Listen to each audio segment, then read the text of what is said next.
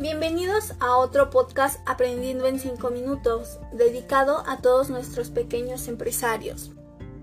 En el programa de hoy aclararemos lo que es una empresa con fines de lucro y lo que es una empresa sin fines de lucro. Sé que para muchos la palabra lucro lo relacionan con algo malo, egoísta e incluso algo relacionado con la mafia. Sin embargo, esto no es así.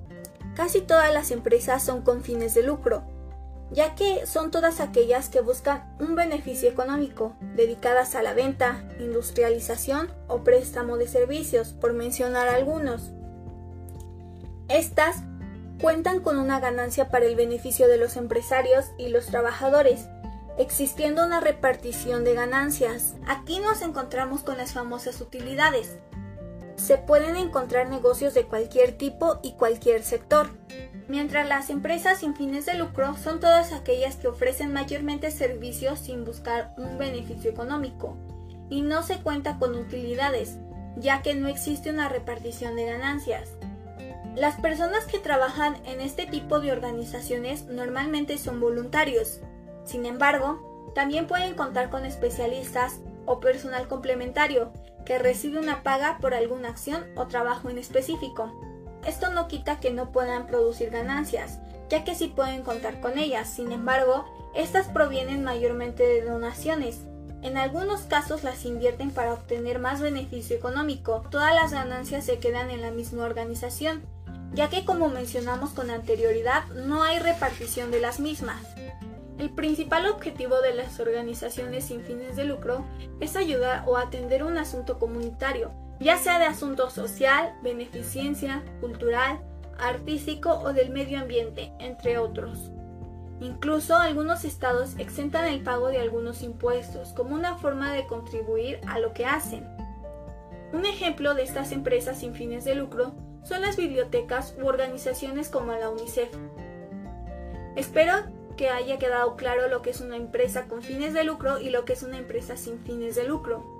Ahora hablaremos de las obligaciones fiscales que tiene un negocio, las cuales son llevar la contabilidad electrónica en el portal del SAT, expedir comprobantes con requisitos fiscales. Estamos hablando de las facturas. Estas las ocupamos tanto para la contabilidad de la empresa para deducir impuestos, así como se las ofrecemos al cliente, ya que también llegan a necesitar de ello para su propia contabilidad. A continuación te explico un poco más sobre el tema. Las facturas son una obligación para en tu negocio proporcionarlo como para tú poder presentar las tuyas, ya sea de los productos que compres para poder llevar a cabo tu actividad, para poder reducir en la medida de lo posible los impuestos a pagar. Ya habrás deducido que como hablamos de impuestos nos encontramos con nuestro queridísimo amigo el SAT, al cual le puedes solicitar 100 folios o número de factura autorizado para poder implementarlo en tu negocio. Cuando se acaben puedes pedir más. El hecho de poder facturarle a tus clientes es una gran ventaja sobre los demás pymes que se puedan encontrar a tu alrededor, ya que muchos clientes te preferirán por el hecho de que les conviene facturar para deducir los impuestos. Como persona moral, y al expedir tú el comprobante, es decir, la factura, hay ciertos requisitos que debes llenar en el documento. Tal es el caso de nombre legal o también conocido como nombre comercial, domicilio principal y en dado caso de contar con sucursal también se incluye. Fecha y lugar de expedición. Número o folio, el cual mencionamos anteriormente.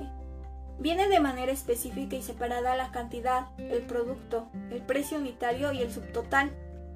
De igual manera viene de manera específica y separada los impuestos a pagar según corresponda, puede ser IVA o IEPS. Viene el total a pagar y la forma de pago que puede ser en efectivo, tarjeta de débito, crédito o por transferencia. El SAT cuenta con CODI para pagos con código QR y con SPAY en portal con tarjeta.